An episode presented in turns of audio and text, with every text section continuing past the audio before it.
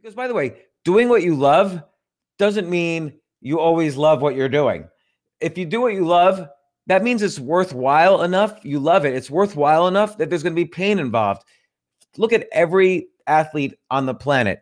They don't love playing basketball, let's say, every single second. They hate when they lose. They hate when they miss a shot, but that kind of compels them to be better.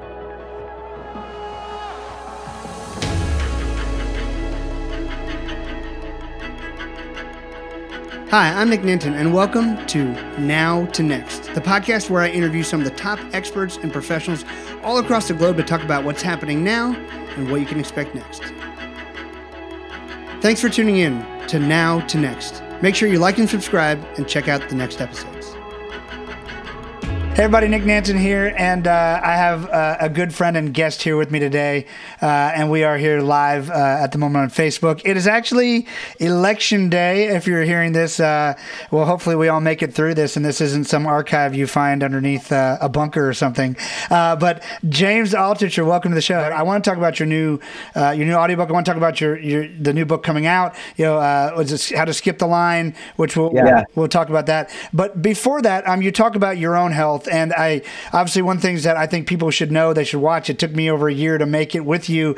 Uh, your documentary series, uh, it's all on Amazon called Choose Yourself, the James Altucher story. It's based on your work of your first, uh, of well, of your biggest book, I think, uh, Choose Yourself, which really yeah. goes through your ups and downs in life and amazing success, amazing failure, and your journey to what made you, what were you doing differently on the way up than you're doing on the way down? You started to mention sort of the the four bodies, if you will, from that book. Um, I would love uh, for you to share a little bit of the choose yourself mentality, and I think one of the things we all need to be doing right now.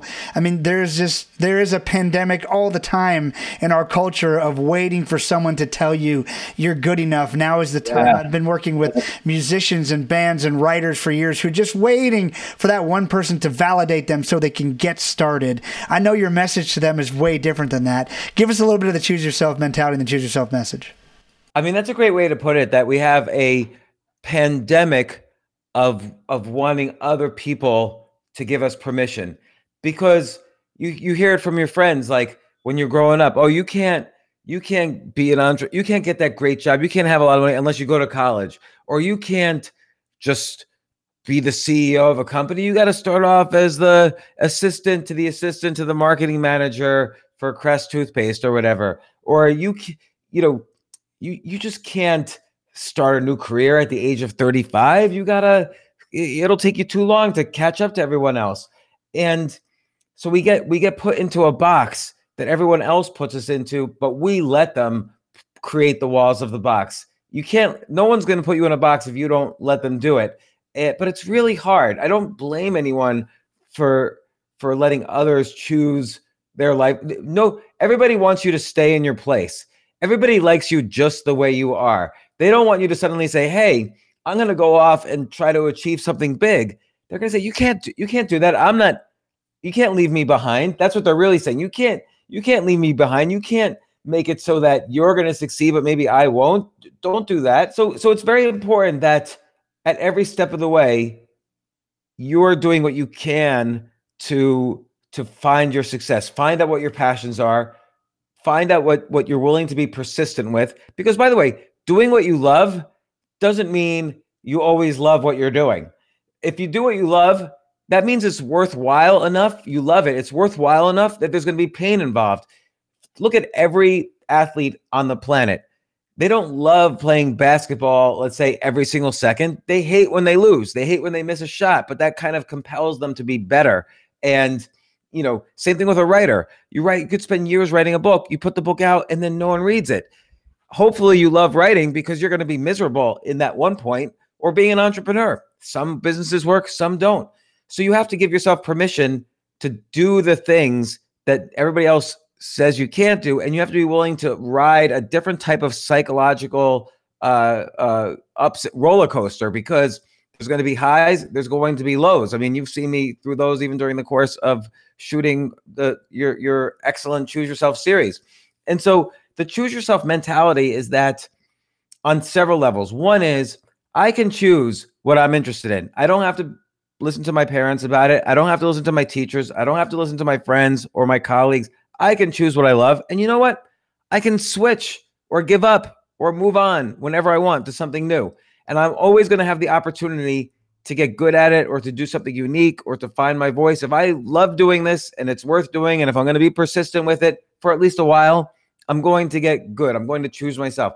But at a deeper level, you can't choose yourself unless you take a step back and do four things. I call this the daily practice because when I whenever I stopped doing this, I would go broke and I would go so broke, I would be suicidal because how am I going to and you've met my kids like how, how am i going to raise my children? How am i going to feed my family? How am i going to afford this home? And sometimes i couldn't. I've lost homes. I couldn't afford anything and i would get scared.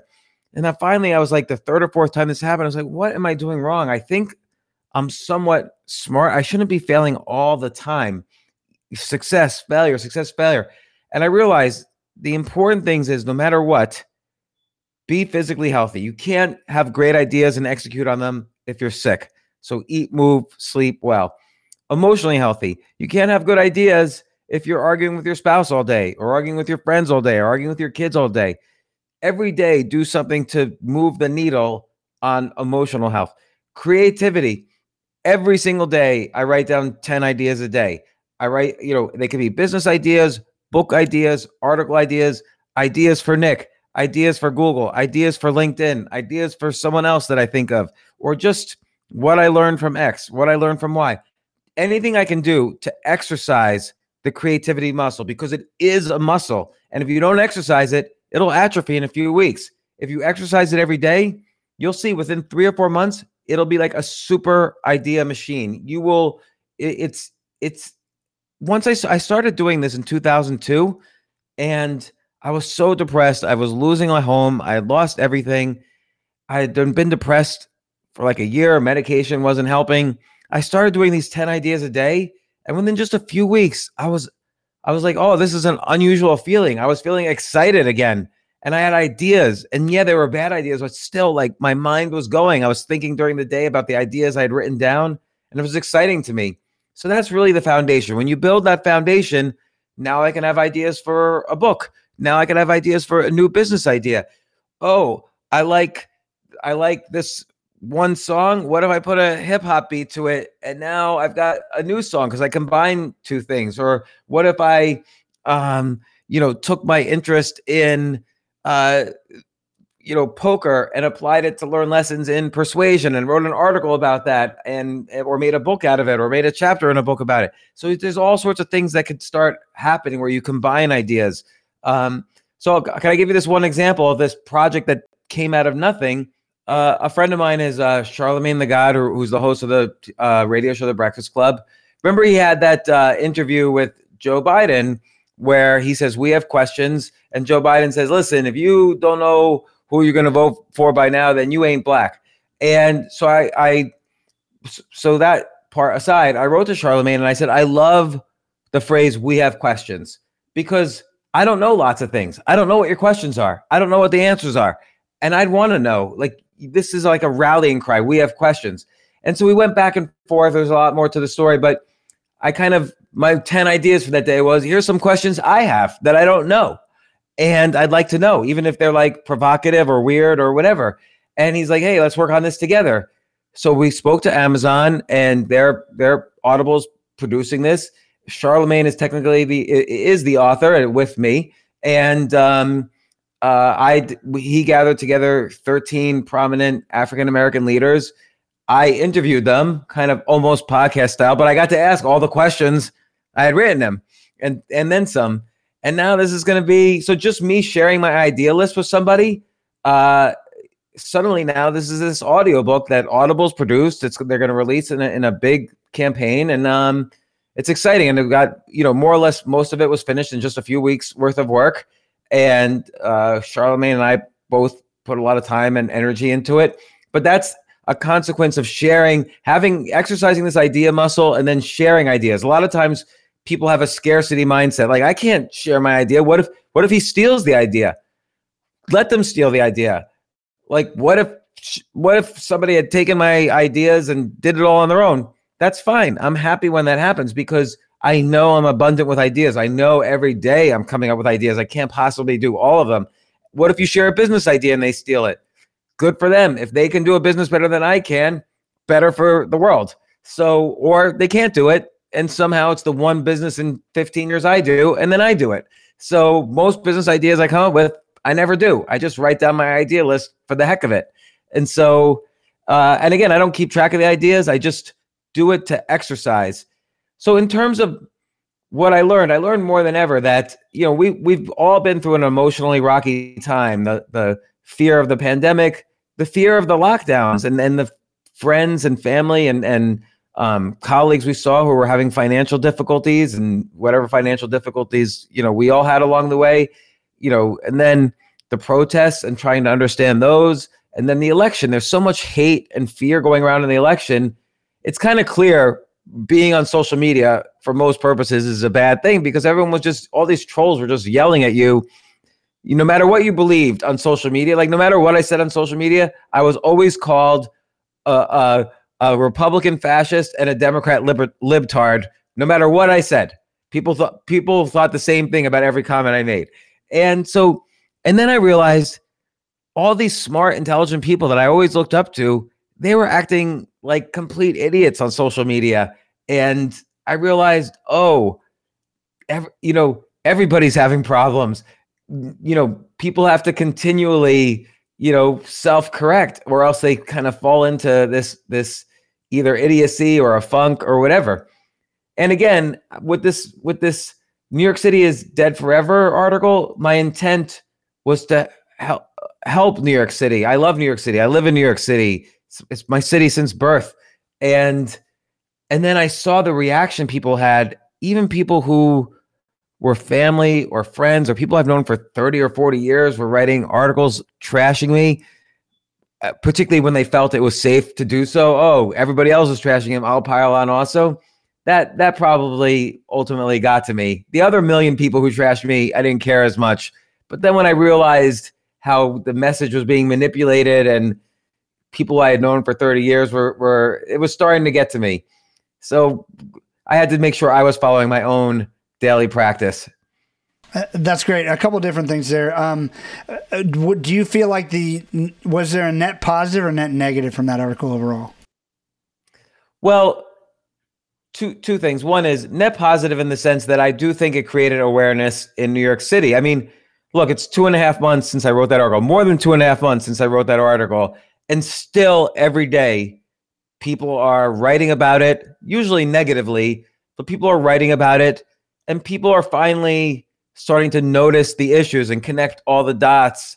I mean, look, even de Blasio and Cuomo, who hate each other, came together in their hate for me. And so that encouraged me that maybe solutions would happen.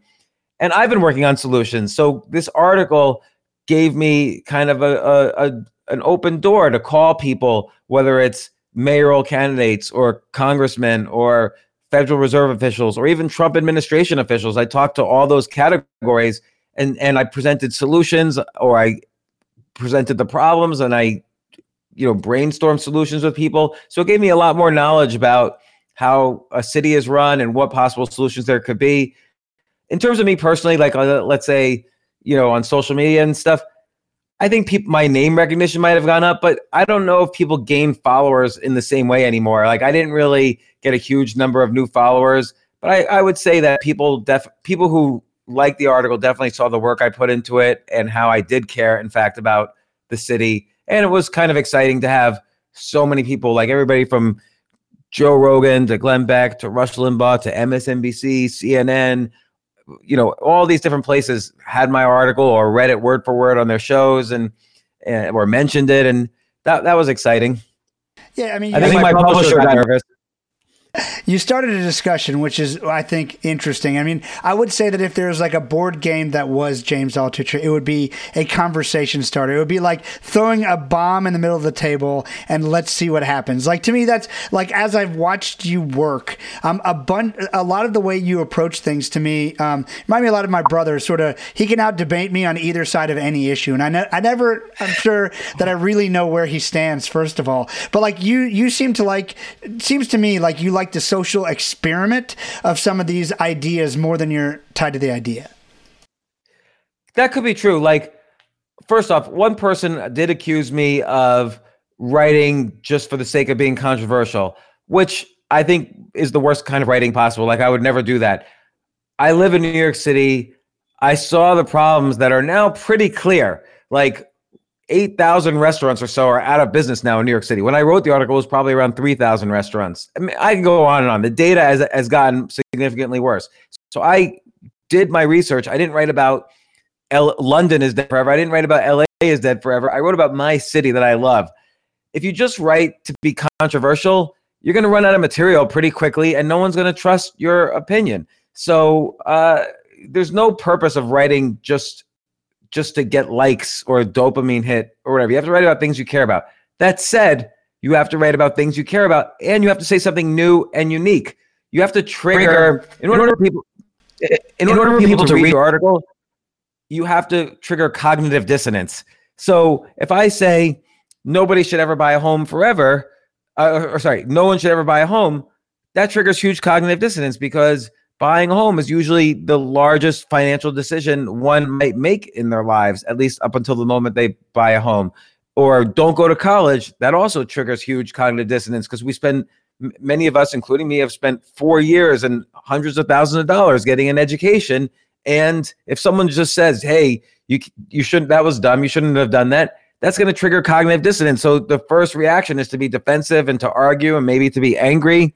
Like, uh, is this person questioning my life choices? I can't be wrong. And so you have to be able to say something new about a topic that is important, big enough to trigger cognitive dissonance. That's why it's important to be able to write about it. Why do you have to say something new? If I write what everybody else writes, what was the point of me writing? Like there has to be a reason why I'm writing. Even in my New York City is Dead article, I brought up points that nobody else had ever brought up, which is why part of the reason it went viral because I had something new in it. It triggered a lot of cognitive dissonance. Also, very important, I told a story. I didn't just say, here's some facts about New York City. I t- interwove my my love affair with New York in the article, which makes it emotionally intense and relatable. So that's the third component of a of a viral article. And you know, those are the important ones, but uh, again, you have to you have to be able to also address all the objections. So I can't write about New York City is dead without addressing the 1970s, without addressing 2001, without addressing 2008 because these are all times that people thought New York City was dead and I had to be able to prove with facts that this time things are different. And uh, you know, and I had to have those facts. So not only did I have to have facts, but I had to be able to answer all the objections. I had to steel man my argument, which means I had to argue the opposite side even better than I was arguing my own side in order, in order to, to write, write that article. I love that. And I actually was going to ask you a question, but I think I have a better question. I was going to ask you Do you think if your article had a positive title, if it would have gotten as many views and shares? But actually, I think you pointed out something that's way more important in the psychology of, of a headline and getting something read is, is just finding some cognitive dissonance. So I might write a positive article that uh, here's why drugs are great. And it would be, it, it's not a negative headline, but it's a cognitive dissonance that makes me go, that this is, there's something not right about that. I need to read this. Would would you agree with that point? Yeah, I mean, you can't. You know, a lot of people, a lot of people wrote articles. Like eh, this election is a great example. A lot of people write articles saying, "Well, Trump might win if he gets these states, but then Biden might win if he gets these states." Everybody hedges. You know, nobody says so, nobody says something concrete. People say, "Well, raising taxes might be good if these things happen, but also lowering taxes might be good if these things happen. It's like it's like the news at the end of the day. You know, stocks went up because of oil fears, but tomorrow they might go down because of blah blah blah. Nobody really knows, but they and they try to hedge their reasoning as much as possible because they don't know. The people who stand out are the ones who say, "No, this is going to happen. We should be worried about this or we should be hopeful about this." Because of X, Y, and Z. And this is so. For instance, March, the pandemic started. Uh, uh, there was all this articles coming out that were negative. That the New York Times, I think it was, had an article: 140 million people worldwide might die from coronavirus.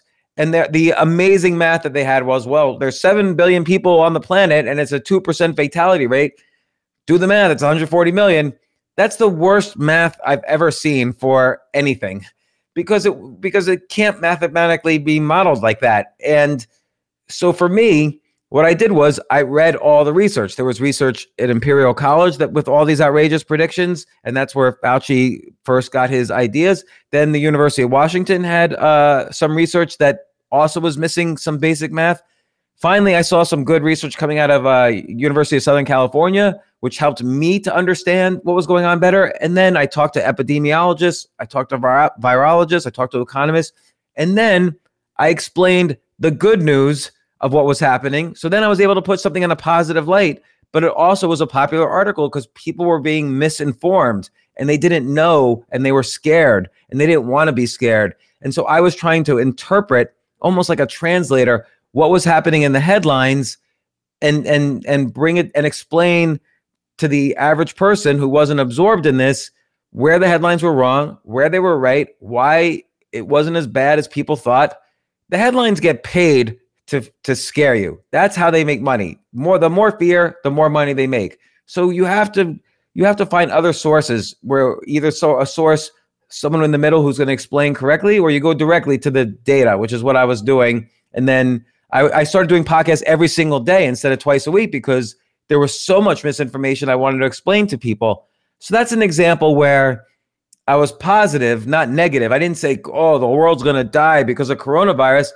But I did say, I said in, in late March, I said, okay, there's these lockdowns. If they continue past April, pandemic aside, maybe they need to continue, but the economy is not going to be able to come back in the same way we're not going to have a new normal. We're going to have a tilt, something new, something different, not a new normal, a new abnormal almost. And that's what happened after April. You know, the economy fractured in ways that are are hard to fix, which led to the New York City story, which also, by the way, led to a lot of these protests. Led to a lot of the anger and the frustration that led leads to a George Floyd and leads to more public acknowledgement that these George Floyd situations are happening all the time. And so voices needed to be heard. We've everybody had been locked in place for six months. Protests started happening, so everything started to fracture. And you know, so then there's new things to explain. Well, what's happening with the economy? Is it going to get better? What's actually happening with these protests? Why is there rioting? Why is there looting? Is that what MLK really intended when he said, you know, rioting is the voices of the unheard? You know what what's really going on here that everyone's quoting and misquoting and misinforming and so on. So, uh, you know, and again, I think, uh, uh, you know, I'm just looking through my notes on on my viral article. It was a, a 10 ideas list, but you know, so I mentioned story, cognitive dissonance, facts, answer all the objections, and then finally you have to mention something new. So, for instance, with the pandemic, the new things that I mentioned were I explained the math in a very simple way. I would explain the math equations around modeling a pandemic. And I think that was very useful for people. I got rid of the complicated math, but I also got rid of the hysteria and was able to explain people with something huge with something new plus with my story. But James, the you know, there's there's a ton of lessons in there. Um, one of the things that you seem to like to talk about an awful lot are ideas that you. Uh, it seems to me that you like to help people see that they've been maybe misinformed on a subject. I mean, you write a lot about education and how the sort of college system is broken and other things like that. I mean, do you? What makes you? Are these just truths you discover and you think that people haven't? They've been misled. Do you think there are truths that other people just haven't dug in so hard to figure out, or what? What what makes you uh, so interested in sharing you know these these opinions that uh, when I read them they seem like common sense yet not always common knowledge. Obviously, in some of your belief systems, I, I feel like I think most of us reading it who sort of believe, let's say down the middle, would feel like you push the envelope on both sides, which is what's interesting about it. But what makes you what makes you want to share? Um, these ideas that aren't always uh, that seem like they're hidden beneath the surface, but they seem pretty logical when you explain them. Well, two reasons. One is people, people, you know, there's trillions of dollars every year spent on, or let's say hundreds of billions spent on advertising. So when you think about an election, and I'm saying that because it's election day when we're talking, it's obviously in everyone's mind. Why was it the case that $10 billion was spent on this election, mostly with advertising. And it's because either people don't know the messages of the candidates or the candidates want to manipulate their message so that you believe what they want you to believe so that you vote for them. And I'm not accusing them of this. This happens in banking. This happen you know, this happens in, you know, hey, a diamond is a girl's best friend. It's just an advertising slogan. I don't know any woman who where they say, "Oh, my best friend is a diamond." like it's just a marketing slogan. And you know, the, the the diamond industry, of course, is manipulated by you know one or two companies, an oligopoly, and so it's their incentive to spend a lot of the extra money they make keeping that marketing machine going. Same thing with the housing industry. Oh, owning a home is the American dream. Not really. You can not own a home and still live a great life in in the US, maybe even a better life because you're not as stressed about maintenance and property taxes and pay, you know, paying back this huge debt and and on and on and on or you're not you don't get as worried in a financial crisis or a pandemic or whatever. So it's good to know what is the truth versus what's the signal versus the noise. And I like I feel like I have a skill at doing that built up over 20 years of doing this style of writing. And I love writing. Like if I write, oh, here's the time I went broke and here's how I bounced back. Well, nobody was writing that in 2010. Everybody was saying, "Oh, I know. I'm so smart. I know that Apple's stock is going to go up. I'm so smart. I'm going to tell you that there's going to be a crash next year."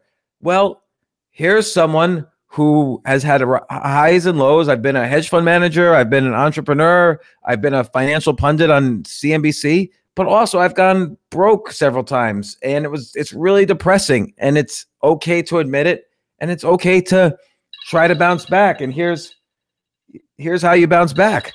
Oh, sorry.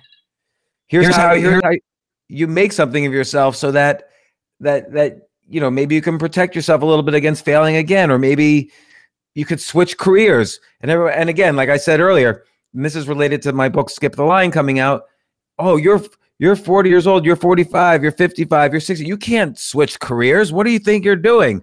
No i can do whatever i want.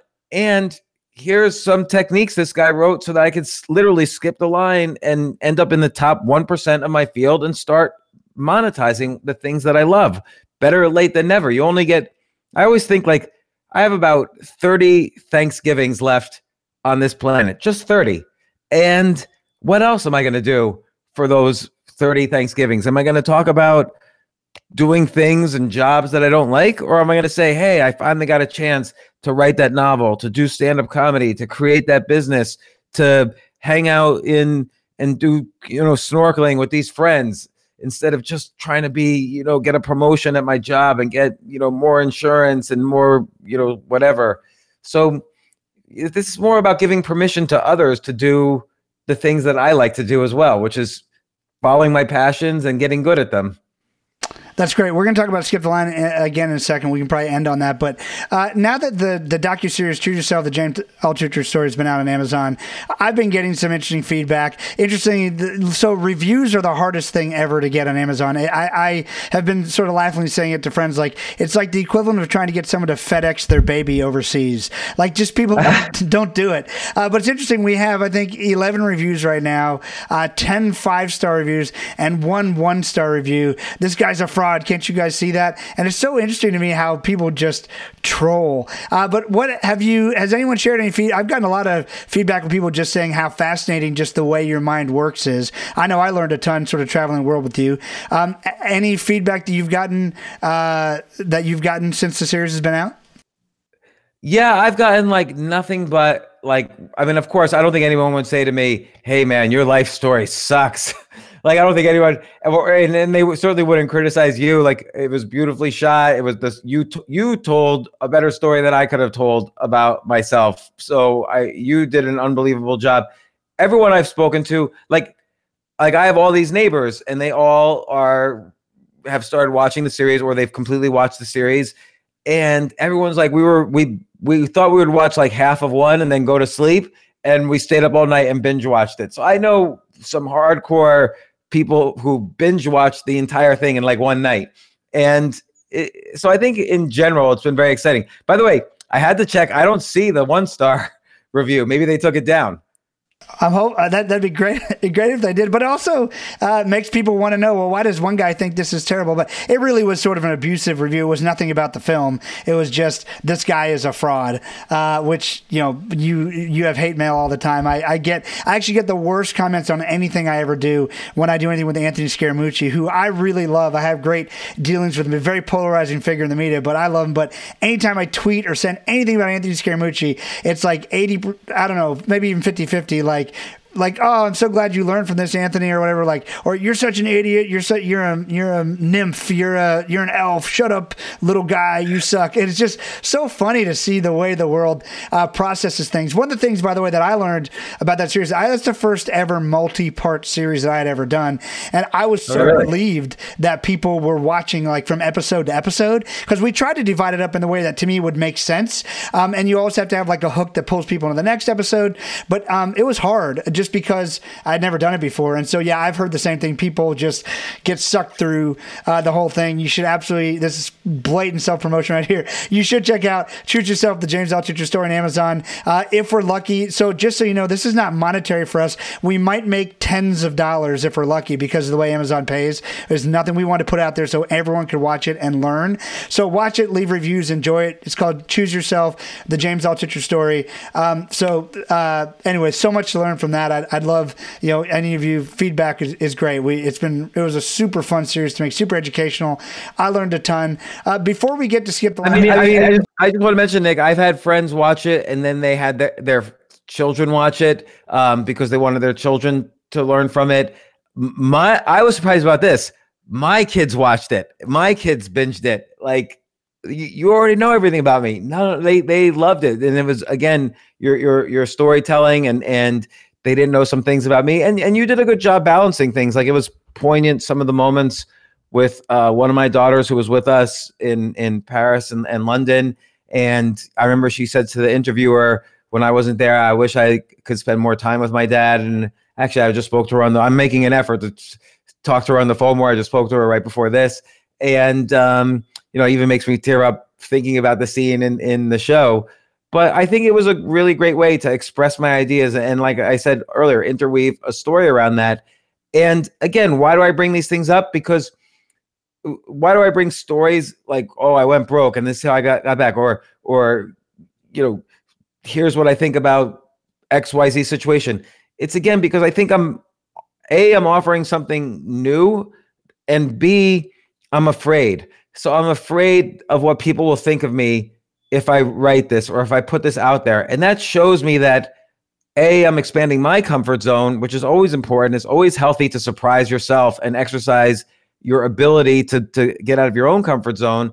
But but B, you know, it really you know and and by the way and in doing so you know you're you're writing something original and, and creative but but b you know there is a point where you want to help people and I and I like doing that. I feel a lot of people write their book. Like people who like Trump say this is why Trump's going to win. People who like Biden say this is why Biden's going to win. People who like Apple stock say this is why Apple stock's going to go up. But they don't really look full circle at things. And I think I think it's important to be authentic, to be vulnerable, and and in vulner- vulnerability is the real currency of our time. We've got nothing else left but our vulnerability and our and our honesty money won't buy the the truth. The, the truth will buy the respect of others and readers and listeners and followers and and and so on in the long run. And for the people who say, "Oh, this guy's a fraud or whatever," I don't know. Point to something I've ever done where I've been fraudulent or or or or not. Like I don't even care. I know who I am, and you know, it's just it's it's comes with the territory. But I will say this: people say, "Oh, it doesn't bother me," but I have a thick skin. It always bothers me. As much as I like to think I don't care what people think, it always bothers me. The anonymous trolls bother me. When my own family members write about me negatively, it bothers me. I can't help it.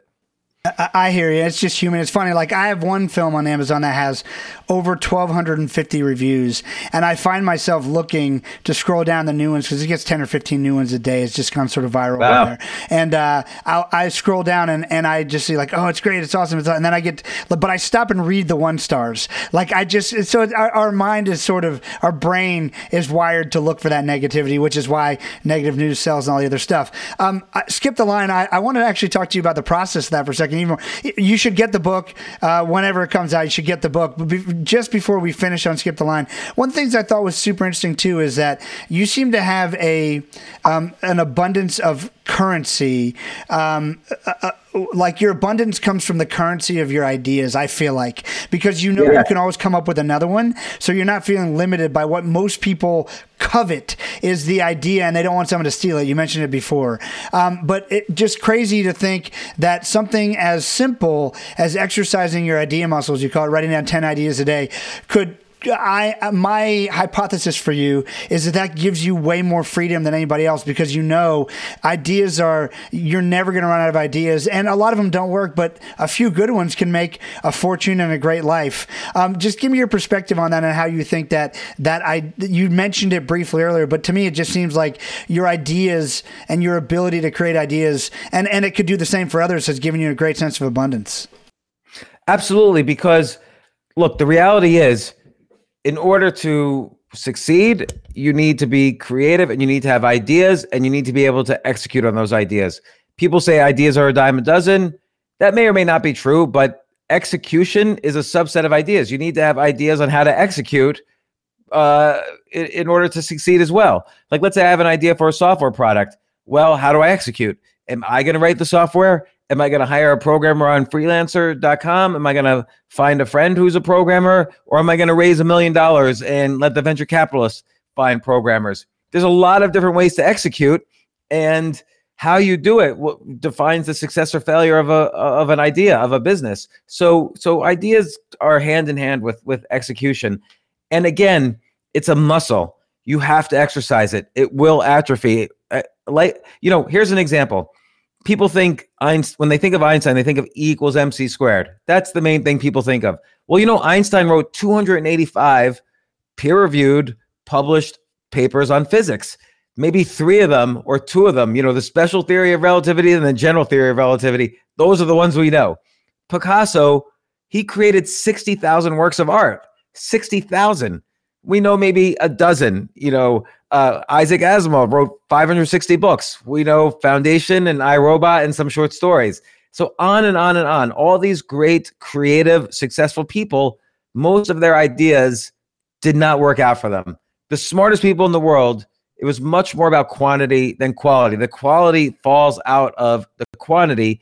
And also when you're and when you practice having ideas, like you said, you have this feeling like, okay, I didn't do this one no big deal. I come up with 10 a day, which is 3,650 a year. I'll come up with another idea tomorrow. Maybe that one I'll feel like executing on. I mean, I've been having business ideas for the past 20 years. I followed up on only like a less than 10 of them, less than 15 of them, but it's a practice. And so again, that means I know when I have ideas, oh, here's 10 ideas for Nick Nanton's next book. Hey, Nick, here they are. Don't worry about, you don't have to come contact me back. Well, so every now and then, sometimes someone contacts me back and says, "Hey, you want to do this with me?" Actually, Anthony Scaramucci, uh, you, who you just spoke about, he, I, I had an idea for him because we were having a conversation. He was kind of ranking the past few presidents, and I said, "You should write a book." And I kind of outlined it from you know 45 presidents, worst to first, and you know just rank from from the worst to the best, all the presidents. And he's like, "This is a good idea. You want to do it with me?" But I, you know, I already had things I was doing, so I couldn't. I said, "You just do it." And you know, sometimes that's good enough because then you you you build goodwill. I'll give you an example. That's a very important example. Google, the website. When you go to Google, you say to Google, "Hey Google, can you please tell me everything you know about motorcycles?" And Google says, "Hey, I'm just going to be honest with you. I don't know anything about motorcycles, but I did the research for you here are 10 websites that I think are the best websites about motorcycles. And by the way, here are three other websites that pay me to tell you that we like them, but we don't really. And then I go to the motorcycle site. Now, next time I need a site, I need some information about uh, erectile dysfunction drugs. I'm I'm not going to go back to the motorcycle site. I'm going to go back to Google because they were honest and they authentically told me these were the best, and we did the research. Hey, Google, now what do you think about ED drugs? And they'll do the same thing. So I feel like the Google technique was good enough to make Google a, a multi-trillion dollar company. Now, as a human, I try to apply the exact same technique. I might not be worth a trillion because of it, but you never know what value you create. So if somebody comes to me or if I have ideas, give them freely. Google doesn't charge to give its ideas out. Give them freely and see what happens. You become the best after that. You become the trillion dollar value. I love that. Now, in our last couple minutes here, I'm going to summarize a book I have not read, but I think I understand it. Skip the line is is got to be about the fact, because I, I know you well enough. You can articulate that. You know, everything isn't methodical. There are ways to that are shortcuts that are often right in front of our eyes, but because everyone has always done it a certain way, we miss them. You can tell me if I'm right or wrong, but I'm actually more interested in our last few minutes about you telling me um, about the fact that tell everyone when it's going to come out so they can buy it. But you went with a major publisher in that book, as opposed to most of your other books that I'm aware of are self-published, and I'm actually more interested in the distinctions and and your. I mean, right, uh, I know there's advantages, disadvantages to both, but just sure. interested in your experience in that. Yeah, and and I'll I'll explain also. Skip the line. You were correct, and I'll explain in a slightly different way. I can remember every single de- every single microsecond over the past forty years where someone told me I can't do something. Oh, you're a, a junior programmer at HBO and you want to pitch a TV show to the CEO? You can't do that. So I remember on the way to the CEO's office, someone telling me I could not go to his office for her own reasons, not my reasons, her reasons. She couldn't do that. Fast forward, someone at a, who worked at JP Morgan. Oh, you know, I want to be a hedge fund manager. I'm raising money now for a hedge fund. You, what? Have you ever worked at an investment bank? No. Have you ever worked at a hedge fund? No. Did you go to business school? No. Well, you can't. You can't do that. And this was a guy who hated his life. He hated his job. He eventually tried to start a hedge fund, but then ended up back at a bank. But I did it. I started one. And so, and then another time, and there's many times, another time, I remember I was doing stand up comedy and I was about to do, for the first time ever, my first 60 minute set. 60 minutes is difficult to do. And s- seconds before I was going to go on, a comedian came up to me and said, Yo, yo, yo, James, you can't skip the line here. Like you got to pay your dues. You got to stand in line like all the other comedians.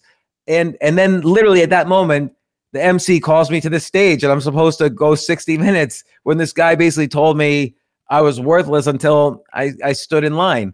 And so to anybody who's ever been frustrated like that, I wanted to put together a, a, a series of techniques and stories, not only of myself and others, but uh, uh, many techniques for how you can skip the line. How do you find what you're passionate about? How do you get good at it quickly? Forget the 10,000 hour rule.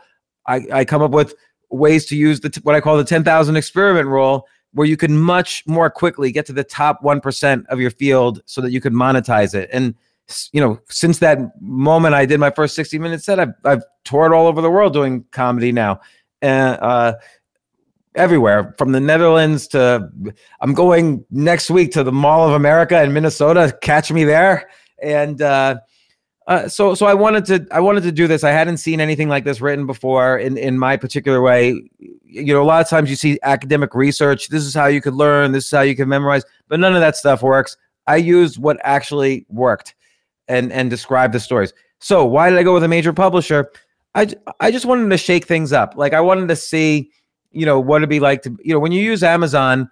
And by the way, people think when you say Amazon, it's just an ebook. Well, on Amazon, I do a paperback, I do an ebook. Sometimes I do a hardcover, I do an audiobook. You could do the whole thing as if you're your own publishing company. And Amazon and self publishing is great. But I wanted to use HarperCollins because I knew this editor for over a, a, dozen years and she wanted to work with me. And I wanted to try working with her. And I just wanted to go through the process. And every now and then, you want to mix things up so people don't know what to expect and and why everything's a story so now you know later on when i talk about my publishing experiences i have this extra story of okay i went back to traditional but now i'm also doing this audiobook thing with charlemagne that came out of the blue and i and you and i basically self-published your TV series. So it's always interesting. The media world is changing, and you could choose yourself to skip the line to to have a TV series, to publish a bestseller, to to make your own game if you want, or to make your own clothing line, whatever it is you want to do. You you you can do it the traditional way. You could do it uh, uh, in a self-published, choose yourself sort of way, or you could do some sort of hybrid, which is what I always like to do.